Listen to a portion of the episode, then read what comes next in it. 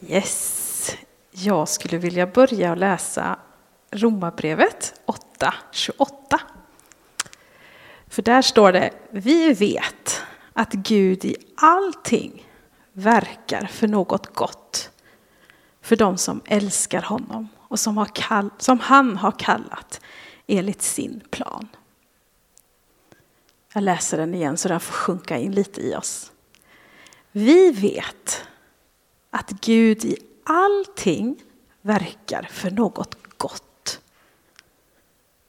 För de som älskar honom och som han har kallat enligt sin plan. Och när du går hem idag så tänker jag, jag utmanar dig, läs den igen och med andra betoningar i orden så kommer du upptäcka att det finns mer att hämta i det här ordet. Den blir större och större varje gång vi läser den på olika sätt. Vi skulle kunna läsa den som vi vet att Gud, vi, vilka är vi? Det är ju Guds folk. Och redan där har Gud öppnat en profetisk ingång. Att låta hans ande uppenbara ordet för oss. Att vi blir nyfikna på vad Guds ord säger till oss. Vi blir nyfikna på vad Herre vill förmedla. Så han samverkar i allt. I allt vi gör och allt vi är. Och jag tror på något sätt att det finns en balans i det Janne pratade om. Att ta tid medvetet bestämma sig för jag ska ta tid med Gud. Jag ska läsa ordet. Jag bestämmer medvetet. Och det på något sätt omvandlas till ett villigt hjärta, tror jag. Ett villigt hjärta som plötsligt medvetet ger, offrar sin tid för Gud. Och för några kanske det låter som, ah, det här måste göras. Och för några kanske det, oj, det har jag inte ens tänkt på. Att jag ska engagera mig och sätta tid åt sidan för att spendera tid med Gud. Och den balansen tror jag att när du umgås, när du har tid med Gud, så blir också det andra där han samverkar genom allt. I allt vi går igenom i livet så samverkar han till det goda.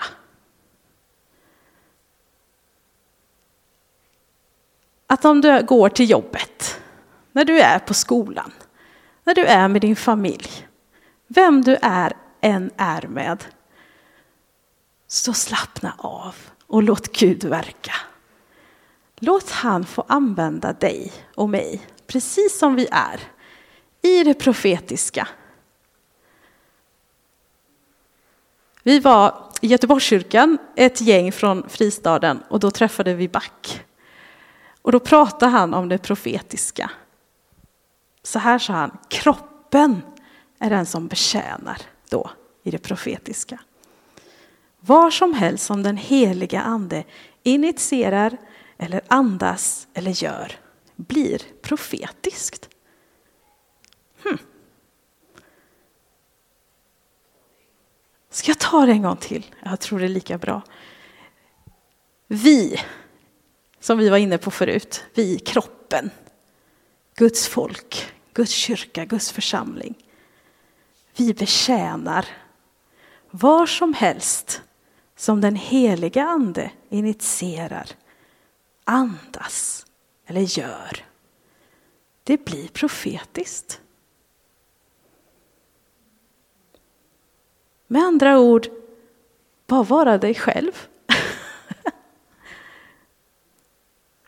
Där du tar steg och där du går, var dig själv. Och låt Gud verka. Låt, dig låt honom använda dig till att betjäna din nästa. Och när det gäller det profetiska så är det ganska enkelt. För du är den du är och Gud använder dig för den du är och inget annat. Han vill inte komplicera upp saker. Om du är väldigt duktig på siffror så är du det och Gud kommer använda det. Är du väldigt grym på att fundera ut hur kroppen fungerar så kommer Gud använda dig i det.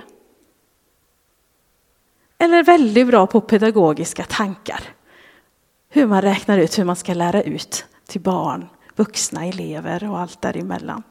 Så kommer Gud använda det. Och allt du gör blir profetiskt, för det betjänar hans folk. Och i samtal, inte mindre än så. De är jätteviktiga. Och där kan du också, du och jag, få utmanas lite i. Ja, men ibland så finns det en magkänsla i dig när man samtalar med någon att ja, men det är någonting här. Och då är frågan, tänker du att nej, det är nog bara jag. Men istället kan man ju tänka, men Gud, du använder ju hela mig. Den magkänslan kanske du ger mig. Så att jag kan ställa frågan, hur är det egentligen? Hur är det med dig, min vän? Hur mår du? Jag bara har en magkänsla. Jag skulle vilja fråga dig det. Och plötsligt så öppnar Gud samtalsämnen, fördjupningar, betjänandet profetiskt kommer igång. Där, du, där det finns en sång som säger, fastän jag inte ser så verkar du. Fastän jag inte hör så verkar du. Fastän jag inte kan känna så verkar du. Och det är så jag tror Gud fungerar i oss profetiskt. Mer än vad du anar, mer än vad du tänker. När du träffar din familj på morgonen och säger Åh, god morgon. Hur har du sovit i natt? Det startar upp ett samtal till att den berättar. Jag brukar fråga mina barn än idag, har du drömt något? Jag älskar drömmar. Och jag tror Gud också talar genom drömmar. Jag tror Gud har en tanke. När man, speciellt när man kommer ihåg dem.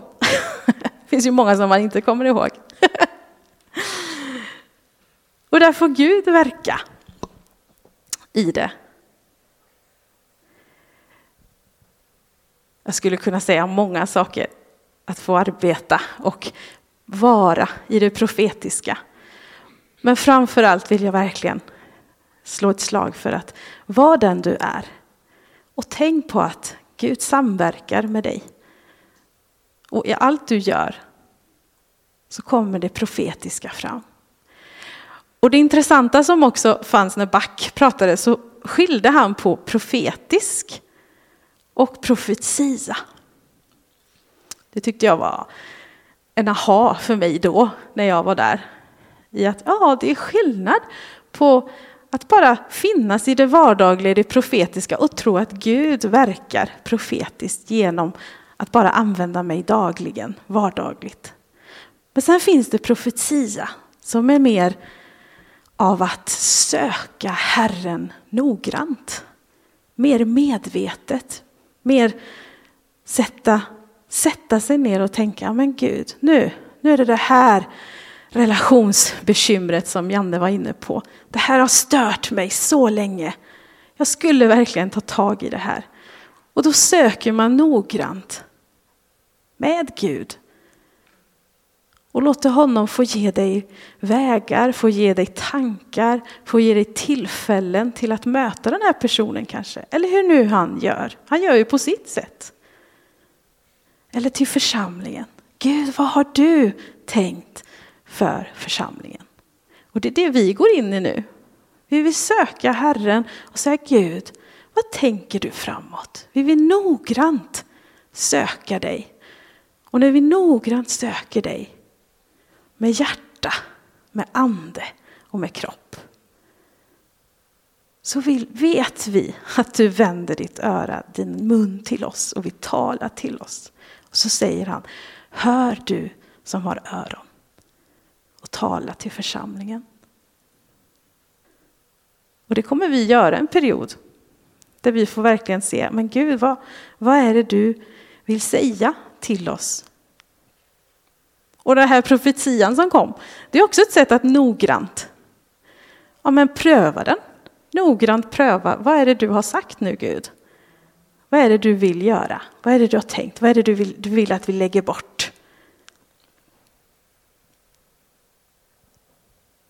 Första Petrus boken, kapitel 1. Läs den hela. Det är en utmaning, inte ytterligare utmaning, jag gillar utmaningar. Det är faktiskt Paulus sökte Herren noggrant. Det var en av tillfällena som han sökte honom. Noggrant för ett folk. Och det här folket behövde höra att Jesus Kristus, han är din frälsare. Han är vår frälsare. De sökte honom noggrant och får då svar noggrant för ett folk som behövde en profetia vid den stunden, vid den tiden. Men det är ett helt långt kapitel, så jag tänker att det kan vara bra att läsa den i lugn och ro hemma. Han avslutar där, Paulus, i vers 25 på hela kapitlet. Men Herrens ord består i evighet. Och det är detta budskap som nu har förkunnats för er. Det var ett noggrant budskap som han hade för det folket. Och jag i min ande väntar ivrigt på vad Gud ska tala, vad helig ande ska säga till oss som församling. Vad är det du vill påminna oss om? För jag tror verkligen inte vi får annat än vad Guds ord säger. Om det är Gud som kommer säga, men du, ta tag nu i, i mognaden, vad det nu kan vara. Eller kom ihåg min första kärlek. Eller att han strider för oss. Kan det, kan det vara det han vill säga till oss? Kan vi söka noggrant Guds ord? Kan vi söka honom noggrant och höra vad är det du vill säga till oss? Och det kommer ju finnas onsdagarna till det. Där vi noggrant får söka Gud tillsammans. Så jag uppmuntrar dig verkligen att komma till de här tillfällena. Där, där vi får låta Gud få tala när vi söker. Medvetet och med ett villigt hjärta. Mm. Jag har gått och nynnat på ett, en låt så jag tänker jag släpper den till er. Den går på engelska. There is power in the name of Jesus. Kan ni, känner ni till den? There is power in the name of Jesus. There is power in the name of Jesus to break every chain, to break every chain, to break every chain. Och jag tror verkligen Gud vill bryta kedjor. Och det finns kraft i Jesus. Och han vill bryta kedjor. Och sen säger den här låten att han reser en armé. Han reser oss. Han reser oss upp. Och där kommer det igen det här. Ja, men det finns ett val också. För han kommer inte tvinga dig upp. Men han säger, här är min hand och jag vill verkligen resa dig upp. Och där står du, eller jag, och sträcker och väljer om jag vill sträcka handen till honom eller inte. För att han ska få resa mig upp. Mm. Amen.